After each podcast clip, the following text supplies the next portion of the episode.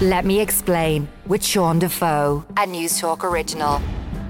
Hello and welcome to this Let Me Explain mini series where we're looking at some of the most common sayings in the world and where it is they come from. You know, the kind of idioms that you might use multiple times a day, multiple times a week, that if you just took them on their own, they don't actually seem to make a whole lot of sense. Don't forget to subscribe to Let Me Explain wherever it is you're listening and to look back to our back catalogue of episodes this week.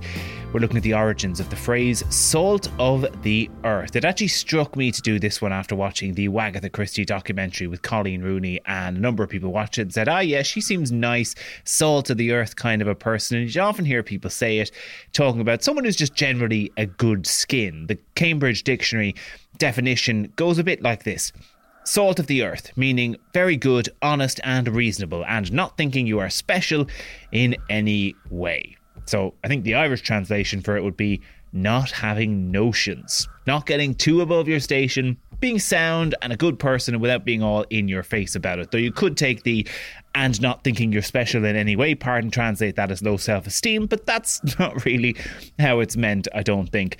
I've always found the phrase a bit weird though, because to salt earth is to make it barren. Like salt often stops things from growing. It's something the Romans famously did after beating their old enemies, the Carthaginians, and a number of other enemies. They sowed salt into the ground around some of these cities that they had destroyed so that nothing would ever grow there again, sending a message we've not only destroyed you, but we have wiped everything off the face of the map. There will never ever be anything that will grow here again because you went against us. It's a pretty powerful message to send, kind of a very badass medieval message to send across to your enemy. So it struck me that it's kind of an odd statement to be positive about now. So, where exactly does salt of the earth come from? Well, actually, the Bible. The book of Matthew describes the disciples of Jesus and what they're meant to do. And it says, you are the salt of the earth, but if the salt loses its saltiness, how can it be made salty again? It's no longer good for anything except to be thrown out and trampled underfoot. End quote. So, what the hell does that mean? It's quite the rhetorical question. How can the salt be made salty again? And if the salt is no longer salty, what is it good for?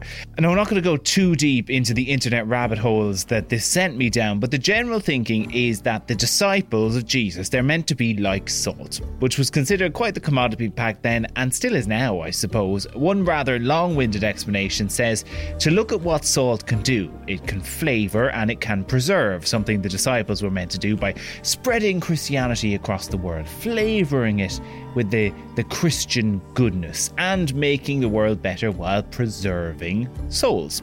And salt was also used in sacrifices. Moses, at one point, tells the Israelites to use salt on the grain that they're sacrificing to God for some reason, while the apostles were meant to sacrifice themselves in their lives in service. And then we get back to destruction. And in this case, I suppose meaning the destruction of sinners.